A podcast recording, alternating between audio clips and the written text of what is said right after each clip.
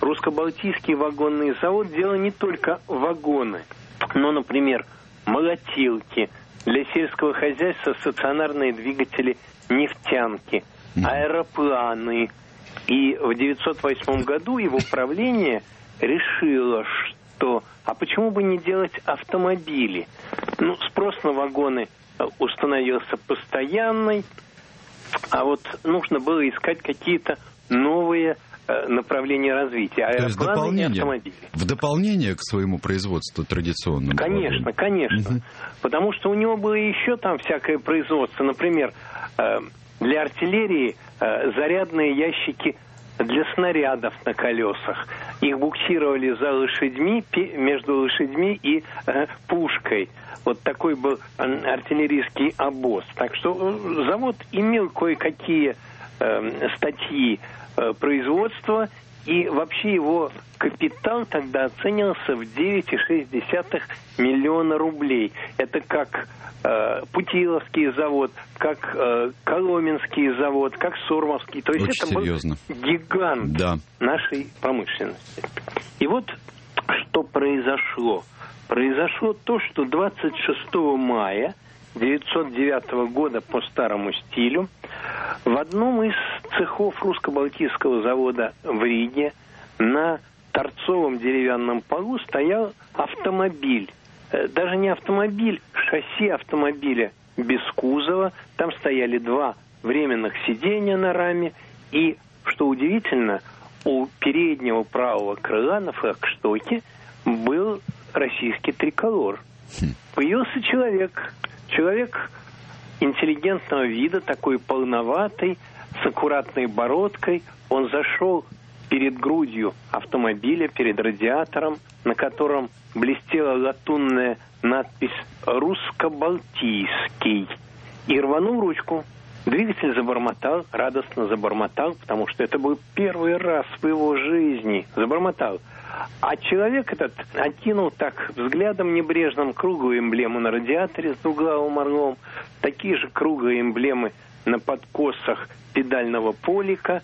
И русско-балтийский вагонный завод, он эм, за всю свою историю деятельности в области автомобилей 1909 по 1918 сделал 625 автомобилей. Э, это, в общем, не так мало, потому что именно в 909, там, 912 году такие фирмы, как, например, Rolls-Royce и Хорих, Ровер или Опель делали даже меньше автомобилей в год, чем русско-балтийский завод. И, что очень важно, русско-балтийский завод практически весь автомобиль делал сам. И вот в этой связи я хочу вспомнить слова Сталина, сказанные в начале 30-х годов. У нас не было автомобильной промышленности. Теперь она да. есть у нас. Это была абсолютная ложь. Но эту ложь великого вождя подхватил один активист автомобилизации страны, Лавровский, который в своей брошюре написал, что русско-балтийский завод только собирал автомобили из заграничных частей, а за ним уже понеслись высказывания многих лжеисториков, которые, повторяя высказывания этих двух людей, еще стали от себя добавлять, автомобили были плохими. Первонаперво я хочу сказать, что у нас не было автомобильной промышленности, но у нас были предприятия, которые выпускали автомобили. Пузырева и Фрезе, да, Лейтнера и Леснера до революции. Когда в 1916 году российское правительство решило начать автомобилизацию страны, все-таки решило, оно заложило пять автомобильных заводов. И один из них был завод АМУ в Москве. И вот на этот завод АМУ пригласили специалистов, инженеров и мастеров с бывшего русско-балтийского. И первым директором завода АМА в 16 году назначили Дмитрия Дмитриевича Бондарева, который был директором как раз вот автомобильного отдела Руссобалта. Второй момент – то, что завод собирал якобы автомобили из заграничных частей. Он действительно некоторые заграничные части ставил на свои машины. Карбюраторы, магнето, масляные манометры. Да, он их ставил. Но сегодня многие автомобильные заводы мира ставят на свои автомобили примерно 20% по стоимости иностранных деталей. Называть Руссобалт машины, собранных из, собранные из иностранных частей, ну, ложь. Просто-напросто ложь. Третья половинка вот этого лже, суммарного лжезаявления. Понимаете, плохой был автомобиль. Ну, может быть, он был плохой с чьей-то субъективной точки зрения, но в гараже императора России среди полусотни машин было два Руссобалта. Так что вот царский гараж, он шел в ногу существующей ситуации. Хм. Так что машины плохие туда бы не купили.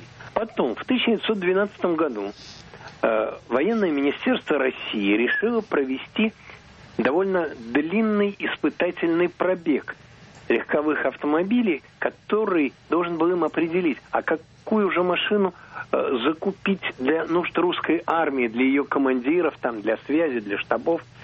И в этом пробеге среди 40 машин иностранных шли 4 Руссобалта. И вот когда пробег закончился, я читал отчет э, об этом пробеге, там было сказано, что Руссобалты показали себя с наилучшей стороны. Они могли двигаться в течение многих часов со скоростью 5 километров в час без перегрева двигателей. То есть в ритме солдата. Больше того, машина имела дорожный просвет, или как иные любят говорить, клиренс, величиной 320 миллиметров. Это, знаете ли, у ГАЗ-69 знаменитого дорожный просвет был 220 миллиметров. Так. И сейчас у УАЗиков он такой же, а тут вот. И машина шла по любой грязи. Удивительно просто было. Она была абсолютно пригодна для российских условий. Но проблема была в чем? Что нужно было обязательно заводу доказать, что машина годится для российских условий. Потому что ну, в сознании многих наших земляков постоянно жила мысль, отечественное всегда хуже иностранного. И сейчас мы живем под какими-то, так сказать, проявлениями этого вот порочного сознания. Почему Русабалт считался хорошим, тем не менее? А потому что, например, один человек, редактор-издатель журнала «Автомобиль» Петербургского, а, в мае 1910 года купил Русабалт в собственное пользование машину модели с-24. И за четыре года по дорогам Центральной России, Европы, Северной Африки он наездил без поломок, без капитального ремонта 80, прописью 80 тысяч километров. Я хочу спросить, а вот в среднем-то что же это выходит? Это выходит 20 тысяч в год. Многие ли из наших автомобилистов сегодня – проходят в год по 20 тысяч километров. Это ли не свидетельство выносливости и высокого качества автомобиля? Генеральным директором в правлении русско-балтийского завода был человек по фамилии Шедловский. Он не подписывал ни одного финансового документа никогда. Он просто давал слово. И когда ему однажды заметили, ну а где же вот ваша подпись? И он говорил, ну раз я сказал, так будет в любом случае. Если будет речь идти о миллионах рублей, значит так будет. Свои слова я назад никогда не беру, и от них не отказываюсь. Ладно, и вот Шедловский, поскольку он был хорошим бизнесменом, он понимал, что в России сбыт автомобилей довольно затруднен, потому что хороших дорог даже в двух столицах не было. А в основном это были грунтовки, проселочные дороги. Это было сложно. И тогда Шедловский понял, что нужно иметь гарантированных заказчиков в виде заказчиков казенных. У русской армии, например. И русская армия в течение вот всего срока работы завода получила э, в свое пользование 66% всех выполнен, выпущенных машин. 66%. Потом Шедовский связался с банками, и для банков он выпустил два десятка специальных деньговозов на шасси грузовика. Замаскированных под легковой кузов. Он нашел несколько крупных компаний, ну, например, Николаевский судостроительный э, завод, там другие фирмы, которые тоже закупили Рособалт. Таким образом, таким образом он имел ну, надежных заказчиков. Это было довольно-таки важно. Завод делал три модели легковых машин и три модели грузовых. Я хочу спросить, а многие ли из наших крупных заводов сейчас могли делать в недавние годы столько моделей? Ну, два-три, наверное, но не более. Модели я имею в виду, не модификации. Не модификации, модели. именно. Mm-hmm. Да. У него существовал очень большой авиационный отдел, который уже расширять в Риге было некуда, и его перевели в Петербург. В Петербурге он строил самолеты гражданские и, военные, в том числе и самолеты Илья Муромец. И главным конструктором в авиационном отделе был Игорь Иванович Сикорский, знаменитый Сикорский. Да. Что касается производства сельскохозяйственных машин, в частности, э, молотилок, то бывший генерал-губернатор Москвы Джунковский, он одновременно был изобретателем, и молотилки были его конструкцией. Среди конструкторов завода, в частности автомобильного отдела, был один человек, который впоследствии стал писателем, известным в Советском Союзе, но фамилию, увы, я просто по старости лет забыл. Он последние годы своей жизни провел в минеральных водах, ну, был, э, может быть, не первого эшелона писатель, но, во всяком случае, достаточно известный. Так что завод стал рассадником ну, различных высоких специалистов. Это не стыдно вспомнить и не грешно э, не забывать такой факт. Легковых моделей он выпускал, как тогда говорили, сериями. Ну, каждая серия содержала 20 или 60 автомобилей. Они все имели взаимозаменяемые детали. И что интересно, что завод работал в России по метрической системе. У него, у него на чертежах не было никаких дюймов, там, вершков, еще чего-то. Он работал в нормальном европейском стиле. И э, его модели демонстрировались на международных выставках. Э, в 1910 году на Петербургской второй международной автомобильной выставке было выставлено пять разных руссобалтов, из коих были две машины малой модели К-12, а три большой модели С-24.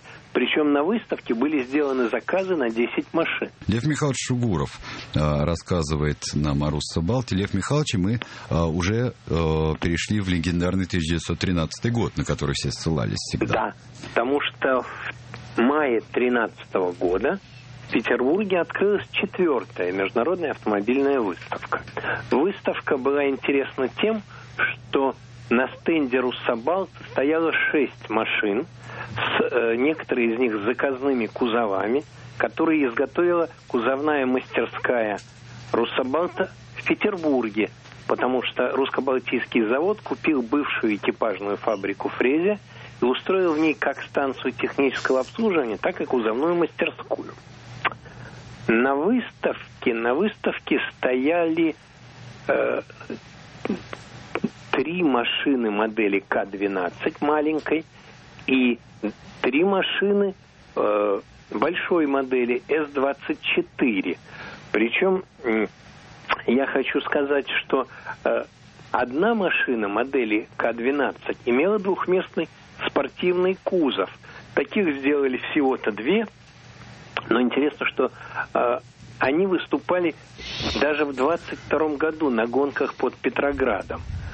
Так что не такие дрянные были автомобили. Один автомобиль модели С-24 имел специальный кузов для армии. То есть он был покрашен в защитный цвет, он имел зеркало заднего вида, что было новинкой для того времени, выдвижной столик для карт, э, фонарик, компас, угломер. Так что машина была любопытна. А, что касается других экспонатов завода, то на выставке экспонировался пожарный автомобиль «Руссобалт», больше того, там стоял полугусеничный автомобиль завода, а на улице красовался громадный грузовик «Руссобалт» с 65-сильным мотором грузоподъемностью 4 тонны.